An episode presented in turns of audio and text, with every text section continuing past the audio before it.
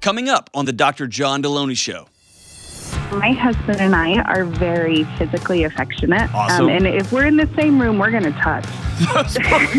And so my youngest feels that we're super gross, but he's going to grab my butt. He's going to grab my chest. He's, it's not like fondling, but there is touch. Yeah, it is. It is.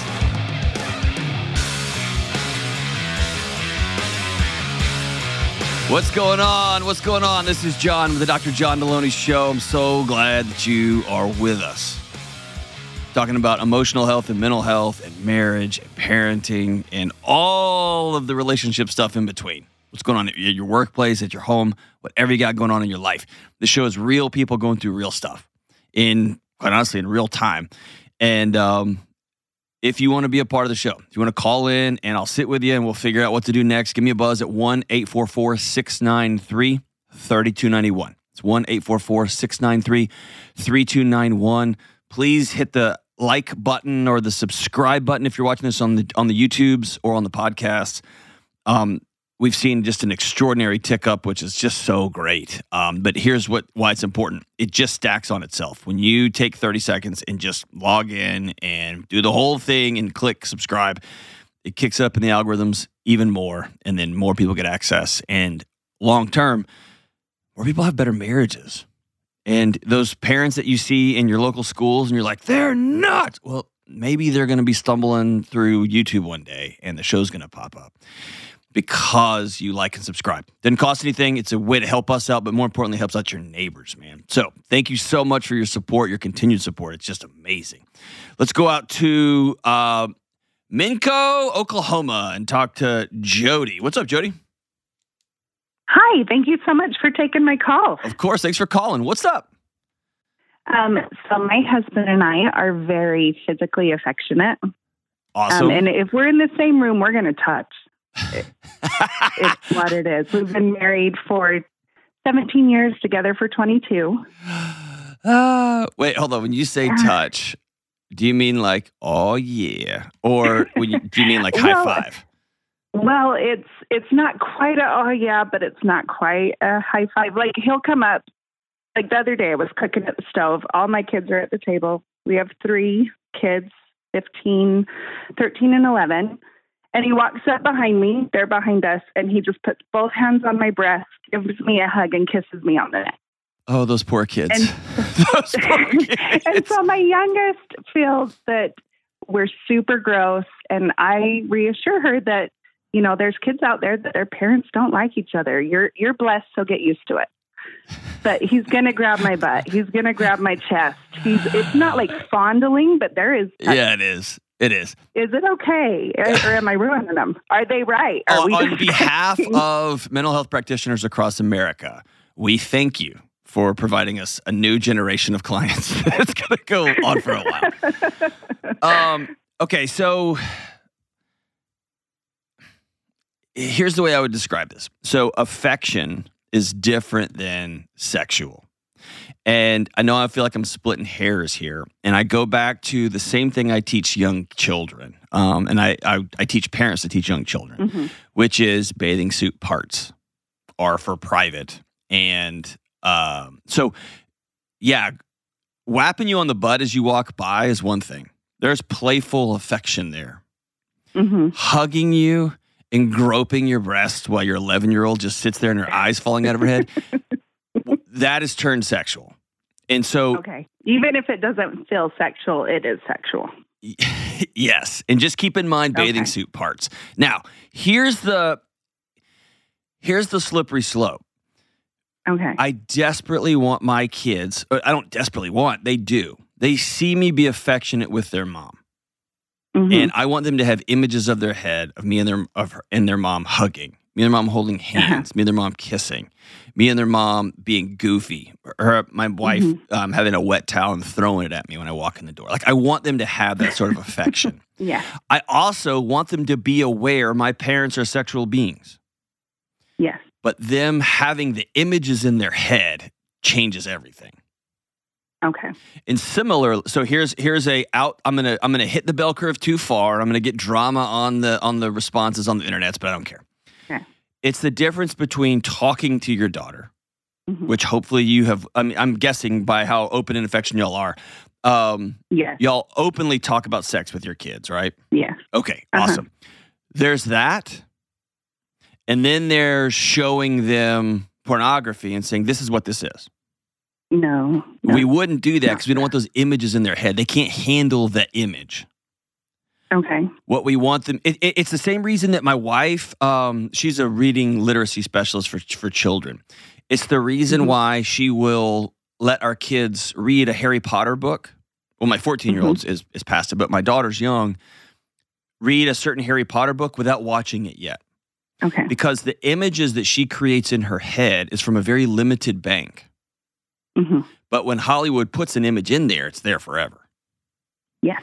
And so when mom and dad talk about affection and talk about, oh, we're going to go close the door and we are going to super smooch kiss and we're going to get gross. Then the kids go, oh, and you're, how old are your kids? 15, 13, and 11. All right. So your 15 year old's going to know what's going on Mhm. and they're going to be appropriately grossed out because mom and dad just went in and locked the door. Ew. Mhm. The 11 year old is going to be grossed out, but in a different way. Mhm. Does that make sense? Yes. Okay. So tell me, tell me, you sound sad. Have I just ruined your day?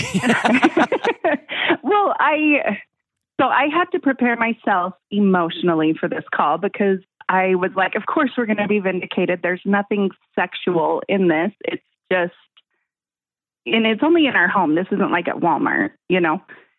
And well, that so makes you unique because I see it at Walmart a lot.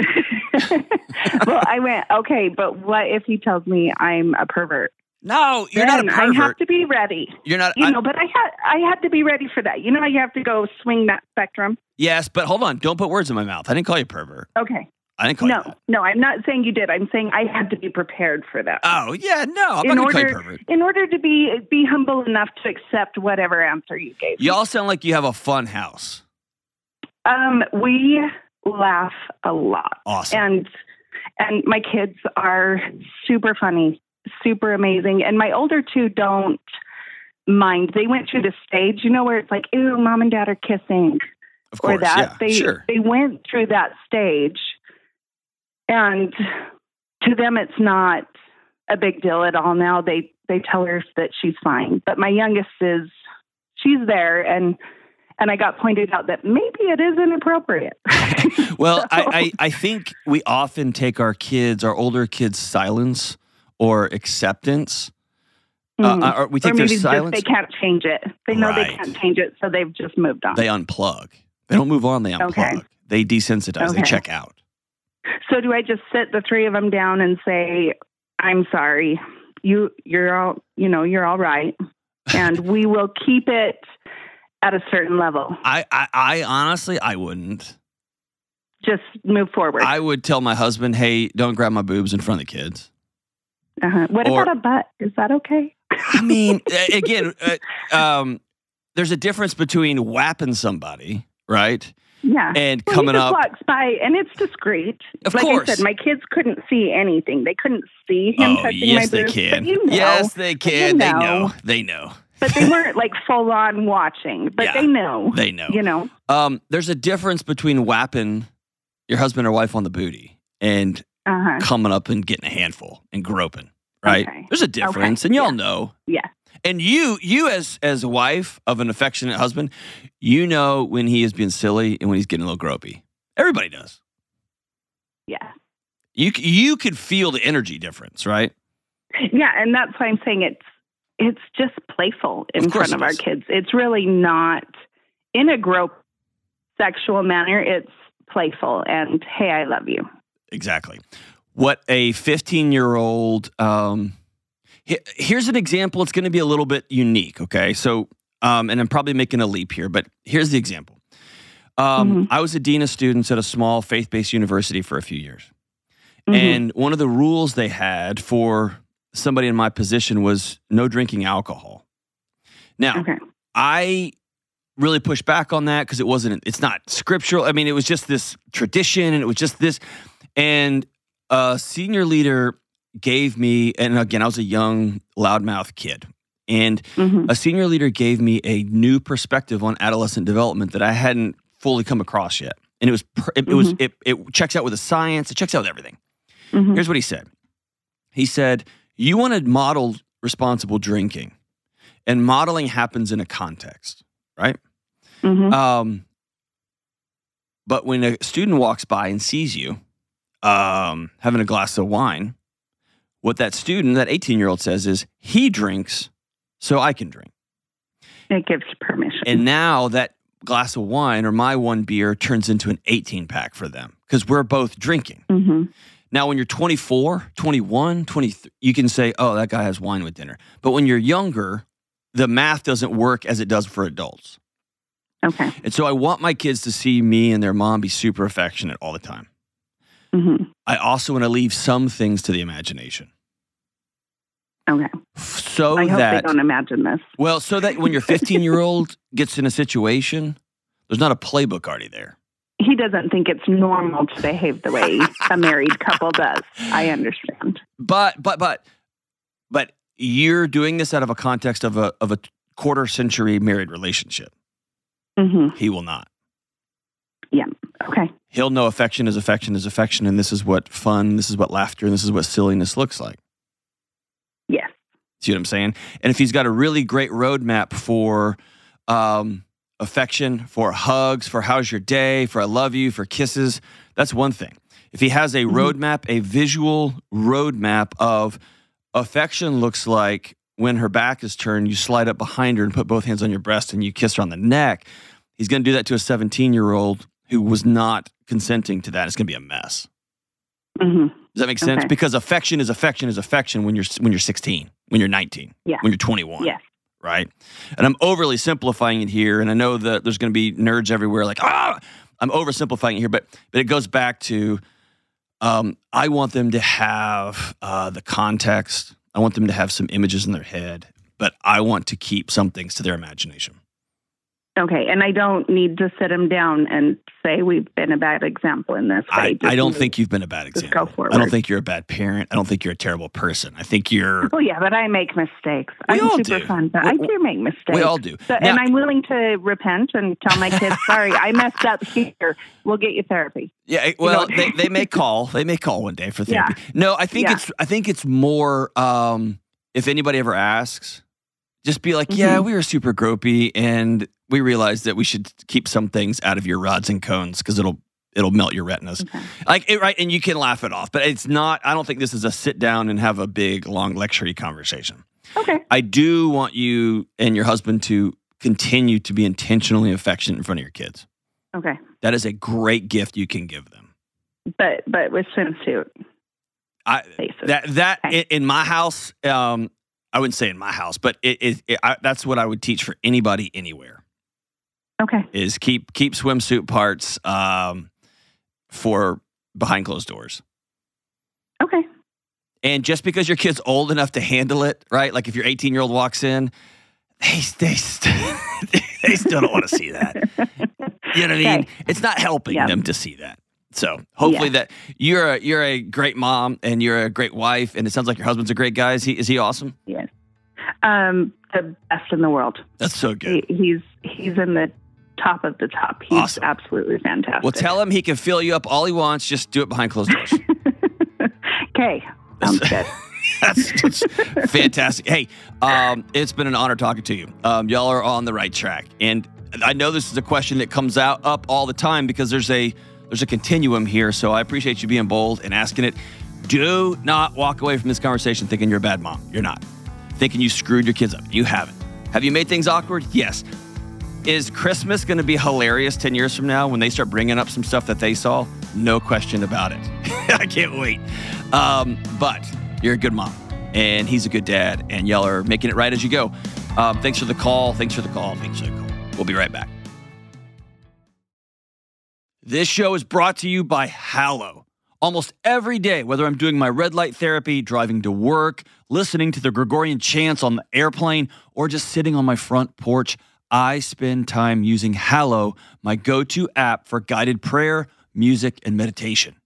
And right now, I'm going through a particularly stressful time. I got big deadlines, big speeches coming up in front of thousands of people, end of school and other family transitions, and on and on. And recently, I made a decision amidst all the chaos to dive even deeper into my faith and spiritual practices, and Hallow is leading the way. Hallow is the number one prayer and meditation app in the world. They have 10,000 plus audio guided prayers and meditations, including daily prayers, daily gospel reflections, daily psalm readings, daily writings, minute meditations, and more. And there are places for people in Hallow who are skeptical and new to this whole faith conversation. And there's places for those who have been swimming in these waters their entire life and who just want to go deeper. And there are stories, audiobooks, and other special things for kids and focuses on mental and emotional health. For listeners of the Dr. John Delony Show, Hallow will give you three free months. That's all 10,000 plus prayers, meditations, music, lecture series, all of it. Three free months if you go to hallow.com slash Delony. That's hallow, H-A-L-L-O-W dot com slash Delony. All right, we're back. Let's go out to Monroe, Georgia, and talk to Zach. What's up, Zach? Hey, how are you doing today, Dr. Delony? I'm good, brother. How are you, man? I'm doing all right, man. Uh, I had a question about my uh, son. He's uh, going to be turning seven uh, next month. Excellent. Um, I also have a have a five year old daughter. Um, it's kind of about like toughness. Um, I don't want to not be empathetic towards him. Um, but it seems like every little thing that could potentially be hurting him, it scares him, and uh, he wants to cry about it. Um, like the other day, we were playing basketball with my daughter and him, and my daughter got hit in the face. Didn't cry or anything. He's like, "Man, I would have cried if that would have happened to me." And I just, I don't want to like nullify his feelings, but I don't want to uh, say that they're okay as well. Does that make sense? What I'm saying? Yeah. Um, can I just tell you, I appreciate you asking this question because it sounds like you really want to do this one right. Yes, sir. Did you have um, a male role model in your life that hit the pendulum one way or the other?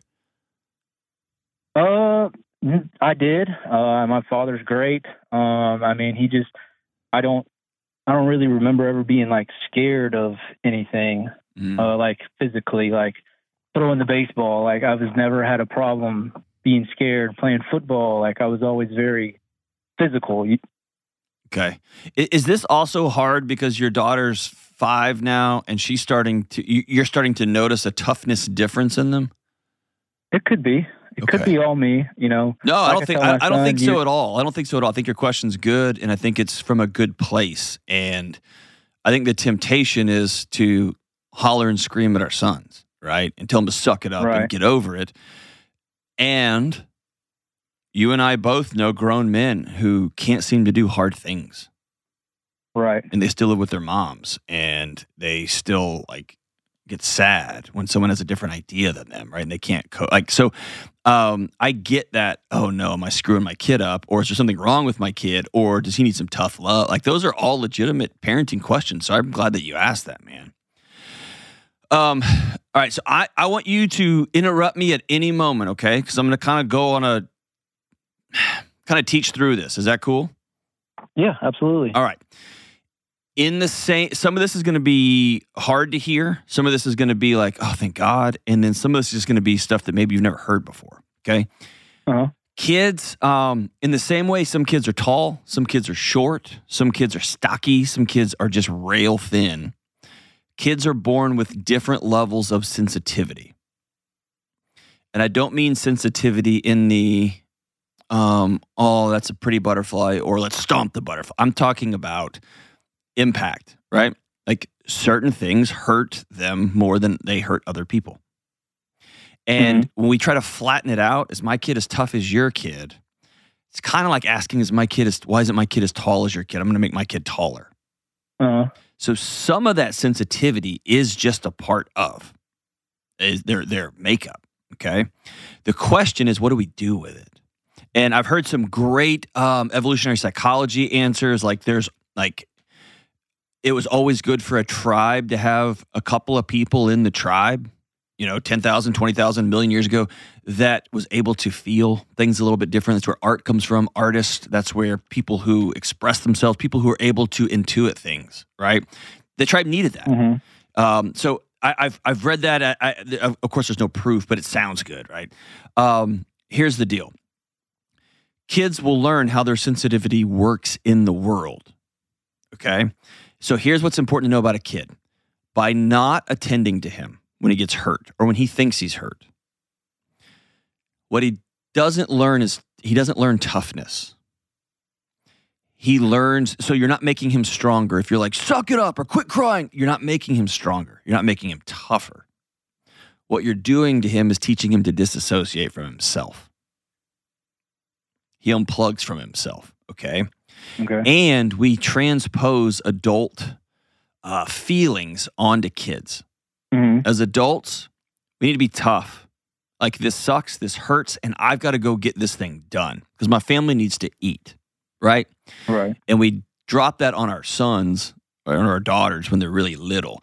They're very different things, but we want it to we want we want it to be flattened out. Does that make sense? Yeah, absolutely. Okay. So, what toughness looks like in a kid is actually a child's body realizing you are all on your own when things hurt. I think there's a strong difference between coddling and attending. Uh, Here's coddling. Your kid gets hurt. He gets hit in the face with a basketball, and y'all are in the middle of playing, and you're like, oh my gosh, are you serious? And he's just crying and crying and crying. Coddling is sitting down and uh, taking a knee and looking him in the eye and saying, Oh, buddy, are you okay? And he goes, I hurt my face. And you say, I'm so sorry. Go inside and get some ice cream. You are done for the day. Go get your iPad and go sit on the couch and just, right? You, you are now in control of your life. Coddling is, I don't want you to ever have a, a hard or scary feeling. All right. Attending is your kid gets smashed in the face with the basketball. He starts crying. You don't think it hurt that bad, but here we are. And you take a knee and you say, buddy, let me see. And then you look him in the eye through his tears and you take your thumb and you wipe one of those tears and you say, buddy, I'm so sorry. That looked like that hurt. He says, yeah, it hurt really bad. And say, can I have a hug real quick? And he gives a hug. And then you say, all right, buddy, head over to the sideline here. We're with you. We're going to keep playing. And the moment you're ready to come back in, we can't wait because this game doesn't work well without you. okay. One of those is I see your pain. I trust you. If you say it hurts, it hurts. And we have other things that we need to keep doing. Okay. A lot of times that kids will get quote unquote hurt before chores or before hard things, right? Or before getting ready to go to church or whatever in the morning. The temptation is just to blow it all off. All right, well, forget your chores. I'll do them. Just go sit down. That's coddling. Attending is, I'm Mhm. so sorry. Take the time you need to get ready. When you're done, then you're going to get your room done. Okay. So that they're learning, yep, pain is real and it hurts. And then there's stuff to do on the back end of that. Does that make sense? So, yeah, absolutely. So, Okay. what do you do? Like in your basketball example, you go to the sideline, and what if they never want to come back because they're too scared to get hurt again? I'm not going to force them in that at the age of six or seven. Not when it comes to a game. Okay. I'm going to listen to that little body. And it may, it may be that um, your kid is not going to be a basketball guy. And I think that's Right. okay. I think that's okay. Right. It, you may have to be somebody who um, changes their picture of what their relationship with their son was going to look like. Right. My dad, um, I think I've talked about here. My dad did one of the most masterful parenting jobs I've ever seen. I played varsity football in Texas, and it's just like Friday Night Lights. It's real, right? Probably similar in Georgia. It's it's crazy. Thousands of people came to my games, and I played on varsity for two years. My dad was wearing my letter jacket around town. He, I mean, he had his own. It was a, a jersey or whatever. It was a whole thing. My brother, my little brother, went to college on a cello scholarship. Uh, And I remember being really arrogant at in in 11th grade or 12th grade thinking, "Man, I hate it for my little brother that he has to follow like a big varsity athlete running his mouth, you know, all this stuff." My dad, I remember coming home from college one Christmas and my dad was going to a, a holiday. We were all going to the the concert, the the the orchestra concert. And my dad was talking trash. He's like, "You can't believe how amazing your brother is, dude." he's so amazing. Like he is so much better musician than you. And I was like, no, I was pretty good too, right? But my my dad was all in. mhm. And so here's the thing about toughness. Let's separate toughness from outcome. My brother's every bit as tough as me. You know what my brother could do from a toughness? He could sit and study his music for hours and practice until he got something right. Uh-huh. I could run real fast and lift weights and get hit real Mhm. hard and then get back up. Those are both acts of toughness. They're just in different arenas. Right. And so, what we're going to do is we're going to acknowledge pain, and then the toughness comes from, and then we got a job to do. And I'm going to hold that pretty loosely with a seven year old. It might take all day for him to go do the chores that he needs to do. Might take all day. Okay. hmm Um, and it might cut into we were going to watch a movie tonight, but we're, we're not going to do that because you got to get your room done. He's going to learn. Right. Okay, there's things we got to do. But I'd never want to sacrifice that for the sake of um, creating a relational fracture with my kid, Right. especially around basketball. Now, let me ask you one quick question on the side here. Um, is pain a way he gets connection from dad? Uh, can you? What do you? What exactly do you mean that by that? Um, in my experience, there's this is a, this is a select group, so I don't want this to be a blanket statement for all parents to be like, oh, I knew it. But if the only time he gets hugs from dad, or gets dad to take a knee, or gets dad to stop this flurry of activity just to look him in the eyes, is when he's hurting. No, I I don't believe that that is the case. I mean, Okay. I I I I feel like I'm a very involved father. I mean, I I do everything with them. Okay. Uh, you know, I take him to bed every single night. I tell him that I'm proud of him. Awesome. Um, you know, we we do our nighttime prayers together Awesome. every night. Dude, you're a great dad, Uh, dude. That's awesome. So I tried. I, I heard it on a podcast somewhere to tell him that you're proud of him every night. uh, Quit listening to that podcast. No, that's that's that's that's awesome. Um, I think here I want you to recontextualize toughness. okay. Toughness is doing hard things even when we don't think we can or we don't want to. Okay. It doesn't have Yes, to be sir. on a basketball court. Right. One last question on the side. Does he watch you or your your wife not do hard things when it's time? Or is he responding to how he's learned how to respond to pain from you guys? Uh, I don't think so because Okay. I mean we both we both get our our jo- our jobs done. You know, whatever is needing to be done. Cool. You know, that's one thing that I do tell him. I said, you know, and I, I don't know. My wife thinks I talk to him like he's older than what he is. Yeah. Uh, I have been uh talked to about that, but like Give me an I- example. I- like the other day, we were just doing like a simple, like we were just uh, doing like a, a little workout, and it wasn't even that. It's just like a polymetric workout, um, just jumps basically. And his mother had moved his chair that he was using upstairs. Uh, so I was like, "Well, just use the bottom stair and get it done." He's like, "Well, that's like three inches further. That's so much harder." And I was like, "Well, it may be a little harder, but you can get it done. It's not the end of the world." And he's like, "Well, I'm just not going to do it." And I said, "Well, if you quit now, you're going to start a precedence of a precedence of quitting all the time whenever something gets hard." And she was like, "You're being too hard on him. He's he's too young for that." Yeah. You know, that that's just one example. I think in that situation, I would probably do two things. Number one, I would move mine three inches too. Okay. And so I'm going to always go first, especially with a young son. He's watching everything his daddy's doing. I'm going to go first. And so, yep, we're going to we're going to up it a little bit. It's going to be hard for me, and I bet I can do it, and it's going to be hard for you and I bet you can do it. hmm The second one is if he's 6 and he says I don't want to do this workout, I'm going to make sure I knock it out. Right, and that's what that's what we did. And eventually, uh, I, I I told him, you know, you don't want to start quitting things because once you quit things, it's easier to quit something every time you quit something. Right.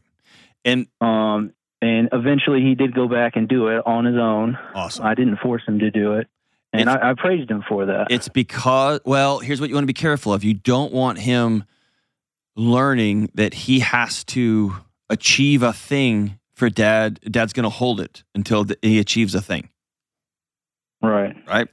We do want to reinforce it, but my guess is he went back because he watched his dad do it. Okay. Not because his dad was like, if you do this now, you're always going to be a quitter. Nah, he's six, man. He's not, or he's eight or whatever. He's not always going to be a quitter. Right. He needs to learn what it feels like to be on a team with somebody and then say, I'm not going to do it. And the teammate goes forward and does it. Right. For most of us, that'll haunt us, right? And I want him to feel that. I want him to feel it. And I, he's not going to lose my relationship over that. No way. Not at this. Right. Not at this age. Absolutely. Yeah. But um, I'm not going to create a fracture in that relationship over over something that small. And I watch it on little league game. I mean, just dads sacrificing their relationship with their sons over a performance issue, over how fast somebody ran, over how I mean, just silly stuff. It's a game, right? And so I do love that you're inviting him down to work out with you, and I do love that you're modeling how hard the work is, and I do love that you're inviting him into it let's both let's hold both of you hold the performance standard of it pretty loosely. Right. because he's going to come around. He's going to watch his dad and he's going to watch his dad and he's going to watch his dad and he's going to watch his dad. And i think that's i think that's a the modeling is the most important thing here. And like you said um if that three inches gets uh, on the box jump gets scary cool. I'm going to add three to mine. I'm not doing that. All right i'm going to i'm going to show you how even when it's hard and we're going to go like as nick bare says we're going to go one more we're going to do it hard. Cool we can do that right? But we're going to model that. All that to say is you're a good dad man. Know the difference between coddling and attending. Know the difference difference between toughness across different um different arenas. And toughness just looks different and it has a very singular definition sometimes that i just i just reject. Um toughness is doing hard things when I don't want to, I don't feel like doing it. And that can be across any number of things. Over time, he's going to watch his dad, he's going to watch his mom, and he's going to learn this is what hardworking, tough, get it done adults look like. And here's what compassionate, loving adults look like in the same body. That's going to be the best predictor of what he ends up doing long term. Not dad being like, do the workout, right? But all that to say is he's lucky, lucky, lucky to have you as a dad. You are on the right path, my brother. Every kid's got to find their path. They got to be people of character and they got to work really hard and they got to be tough. Sometimes it's with a cello, and sometimes it's with a football, and sometimes it's with a math textbook, and sometimes it's in the military. Hold the picture really loosely and go raise tough, disciplined, caring kids. We'll be right back. This episode is brought to you by BetterHelp. One of the most common questions I get on my show is how do you get something off your chest, right? Like a deep secret that you've never told anyone? Or maybe it's something that happened to you. Or maybe it's something you've done that you're ashamed about or worried because you know bringing this to light is going to cause disruption across your life. All of us, every single one of us, have things both big and small that we need to get off our chest from time to time. And I say this all the time secrets will kill you, but it's often so hard to know where to start. If you need to get something off your chest and you don't have a safe person to talk to, you may want to try therapy. Therapy is a safe, effective place to get things off your chest, to learn how to say scary and hard things out loud, and figure out how to work through whatever is weighing you down. I have personally been blessed to have a great therapist who I can talk to and who helps me get those heavy things off my chest. And if you are thinking of starting therapy, give BetterHelp a try. It's entirely online, it's convenient, it's super flexible, and it's suited to fit your schedule, whatever your schedule happens to be. You just fill out a brief questionnaire, you get matched with a licensed therapist, and you can switch therapists at any time for no extra money. Listen, it's time to get those secrets off your chest. Start with BetterHelp. Visit betterhelp.com slash Delony today to get 10% off your first month. That's betterhelp, H-E-L-P dot com slash Delony. All right, let's go up to Winnipeg, Manitoba, Canada, and talk to Kate. What's up, Kate? Hey, thanks for taking my call today. Of course, thanks for calling. What's happening? I guess my question is for today. I'll maybe just start with the question so I don't go off on a rabbit trail. I love rabbit trails. It'll be good. What's up? um, I we kind of well, I had a bit of like an acute situation that happened with my husband. He had a medical emergency, and since then I've been having a lot of anxiety. Um, panic attacks a little bit um, and a little bit of a panic attack oh so perhaps good. perhaps But- perhaps a little bit of a panic attack perhaps a little bit of Oh, my body wanna- screaming we're gonna I die don't want to diagnose myself, so to speak, but I'm just wondering if I need to give it maybe some time to for the situation to have passed. That I'm, it's a little bit further behind me before being like, yeah, you know what, maybe I do need to go talk with someone. Um, what's the what was the what was the medical emergency? So we were at church um, in between our services and we were sitting down just talking with a friend of mine and all of a sudden my husband says to me something's wrong and i look over and that was the last he remembers and he started seizing I was say and seizing, it went on for about whoa. Yeah five minutes and five minutes of point, a like, seizure yeah Ooh, that's a good yeah. one and he had never had them before. I mean, he's late 30s, kind of abnormal, but um, I'm a nurse by background, so I've seen them before. Uh, but at that point, just kind of put on my nursing hat. Um, there was other nurses there, thankfully, at my church that I'm friends with, so there was a ton of hands to help and got him down to the floor, made sure he was safe. Um, he started going blue at that point, stopped breathing, had a hard time finding his pulse. We were able to find it, um, and then just waited for him to finally come to, which took a bit longer after all of that. So, um, yeah, we've been, he's good right now. We're trying to pursue figuring out what happened, but the biggest thing is we don't know what happened. And yeah. And the the you know this from your medical training and just what y'all are going through the spelunking adventure it is trying to figure out the cause of a seizure can be maddening Yeah. both expense wise both it's when you peel back the curtain with certain uh, and i say this as as somebody who's just in utter awe of neurologists practitioners of the brain and i am so in awe and also they don't really know you know what i mean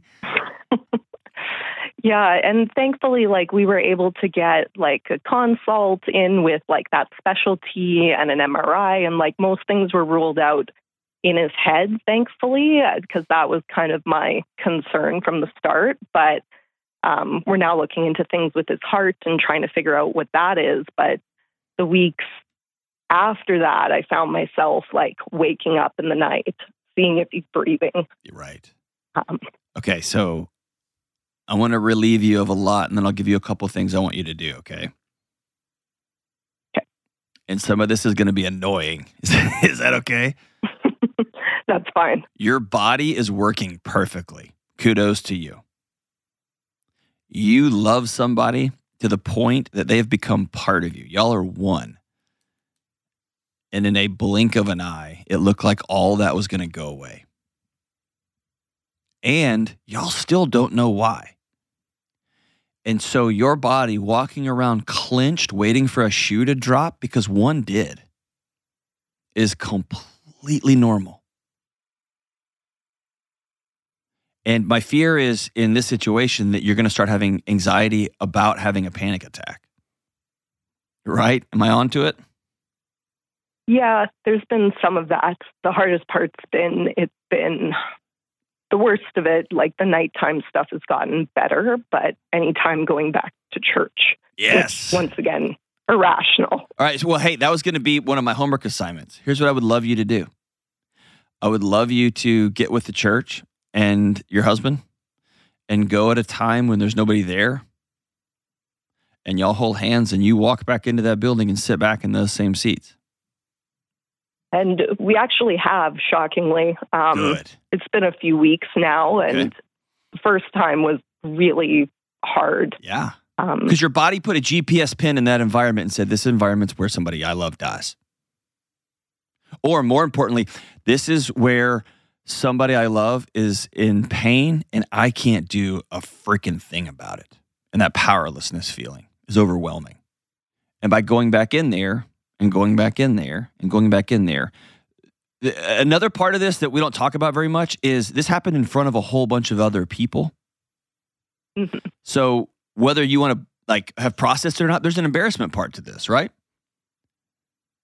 Well, thankfully, I feel like for the most part, I don't know, my nursing background with it, I was kind of like, eh, it, like it happens. And that's the, that's the hard part where I'm just like, okay, well, I've seen this before and it's, it's okay. It happens. It just feels different. Yeah, but it happened to a whole bunch side, of people that you know. And here's the other thing about your nursing background. Your nursing background, your bell curve has shifted.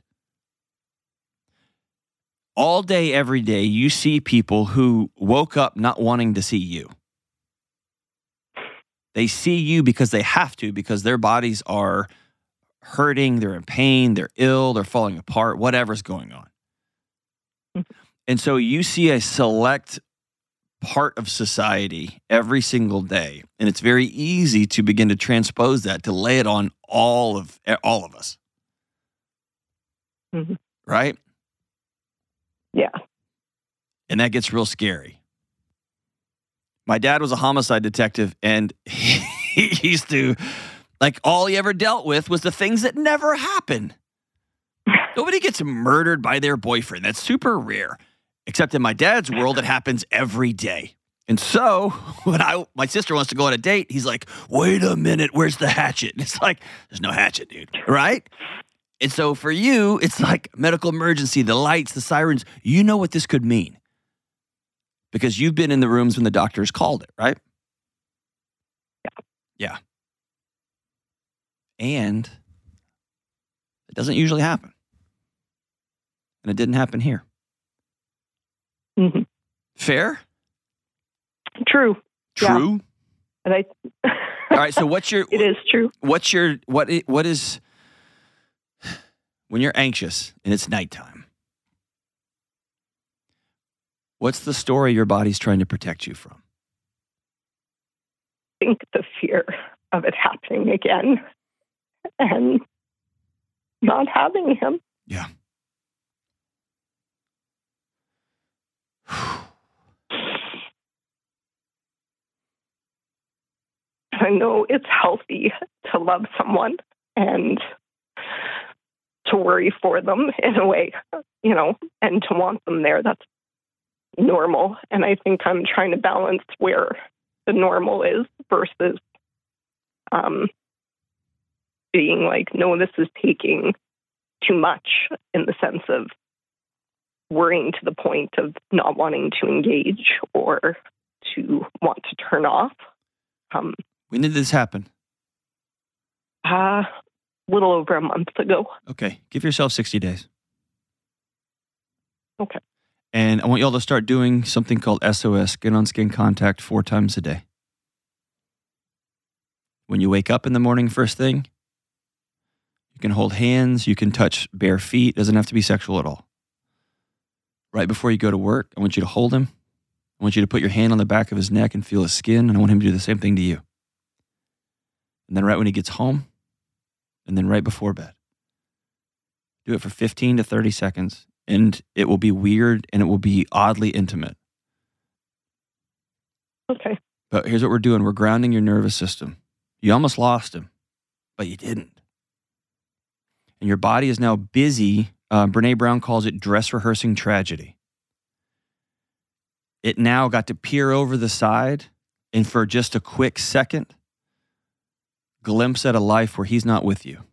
And you don't, you, your body can't even imagine that life. Because you're everything to him and he's everything to you, the way it should be. And so what we have to do is we have to teach our body that he wasn't okay, but he is now. And we're going to figure it out. We're going to keep plugging along. He wasn't safe then, but he's safe now. And there is no dress rehearsing tragedy. There's no way to hedge. You can't practice. You can't tense yourself up in anticipation of something bad happening to the person that you love because when that actually happens, there's no amount of preparation that can prepare you for it. Yep. Right? What I don't want to have happen here is you end up clenching up so tight and holding everything so tight that you miss the beauty that is your relationship. It's love, right? Mm-hmm. so all we're going to do is teach our body that we can open our hands again. Yeah, that makes a lot of sense. Is that fair? Yeah. and you're not crazy. God, he won the lottery with you. A nurse who also loves him. That's amazing. And who's not embarrassed when he's having a seizure in front of all of your family and friends. That's even better. he he seems pretty calm about it. I mean, he had a good sense of humor. He, the Sunday after, he was like, "We should go ask the pastor if we're uh, living in sin because if you think I died, are the vows still there?" I'm like, "Not funny, not funny at all." I like this guy. I don't believe in too soon. I just don't believe in it. But good for him. Good for him. My family certainly does, and my friends do. At, at, it might be a helpful exercise to um, go out together, go for a long, meandering breakfast, and say the things out loud to him. Say, hey, I just need to say this out loud. I almost lost you. I almost felt like I lost you. And it scared me to death, and I hated it. No dying. And he'll laugh. Sounds like he'll laugh and go, okay, sure. right? And a hundred percent chance both of you are going to pass at some point, and hopefully it's a long, long, long time from now. Yeah. But I think you trying to hold it all in and hold it together and be the rock so that he can get well and have his seizures and be safe and all. I man, it's too much to carry. You do that for a living. When you come home, you got to be able to set that crap down and just be. Yeah. Is that fair? Yeah. Okay. You're not broken. You're doing pretty good. Thanks.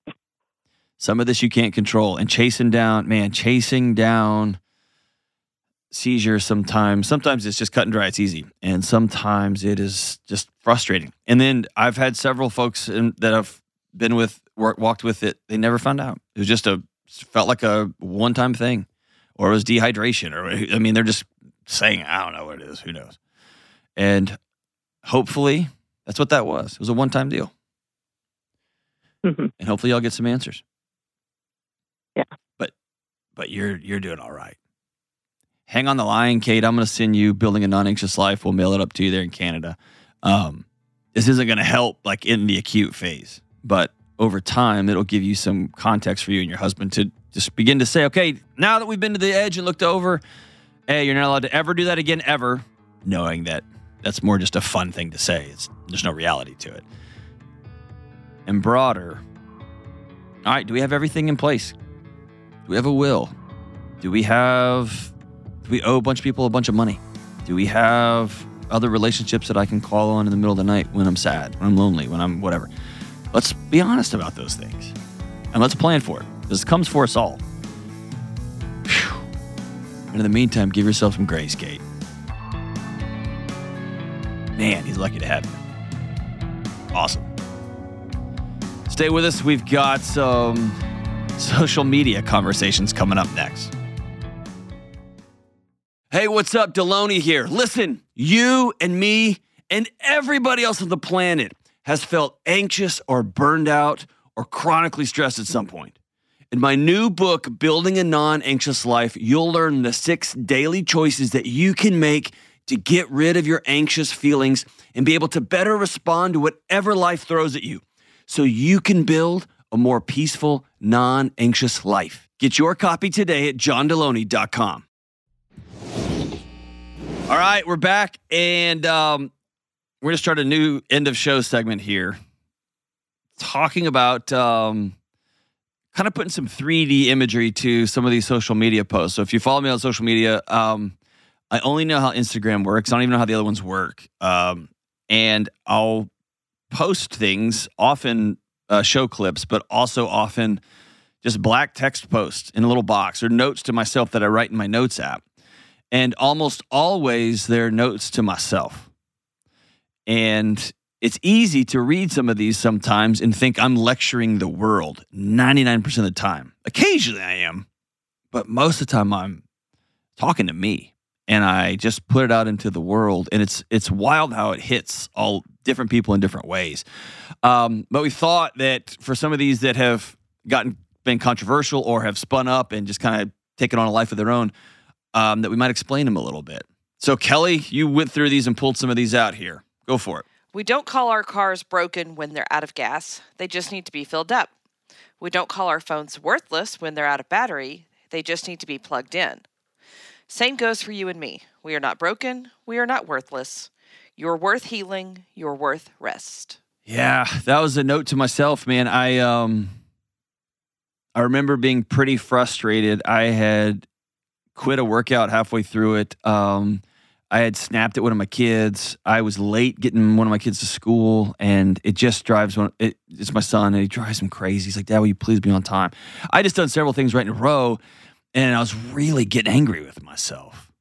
Like, what's like in that? Really, I can just be ugly to myself when I talk to myself. But why are you like this? What's the matter with you? What's wrong with you? And it was on the heels of some really intense work stuff, and I'd let some things go, like I hadn't been eating right, hadn't been sleeping, hadn't. Uh, my wife and I weren't connecting. I, I, was. It was just a series of things, and I thought, man, there's nothing wrong with me.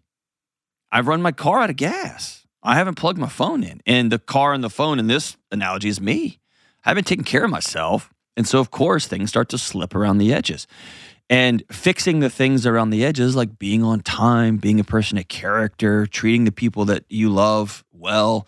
Um, finishing your workouts like you promised yourself you would, those things, you don't heal those by yelling and screaming at you, by announcing that you're broken or getting a five step plan to crush your goal. That's not how you fix that stuff. Sometimes it's as simple as just plugging the phone back in, putting gas in the car. And we don't yell at the car when it's out of gas. it's got a gauge on it, it tells us. And we don't yell at our phone when it runs out of battery. Unless it's like two years old and then Apple has hit the screw you button and then it runs out on purpose. Then we yell at the phone, but that's a whole other story. But I guess it was just uh, the post is about compassion. Be compassionate with yourself.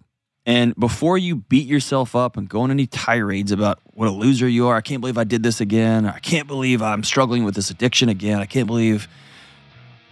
Back out. Just ask yourself, where do I need to plug in? Like, what are the things I need to do to be well so that I can go do these hard things? really, yeah, just about being self compassionate, man. And um, that's just, it's still a demon I wrestle with, but I'm getting better. Slowly but surely. 2024 is the year I'm nice to myself. And uh, we will get there. Hey, appreciate you guys. Love y'all. Stay in school. Don't do drugs. Bye.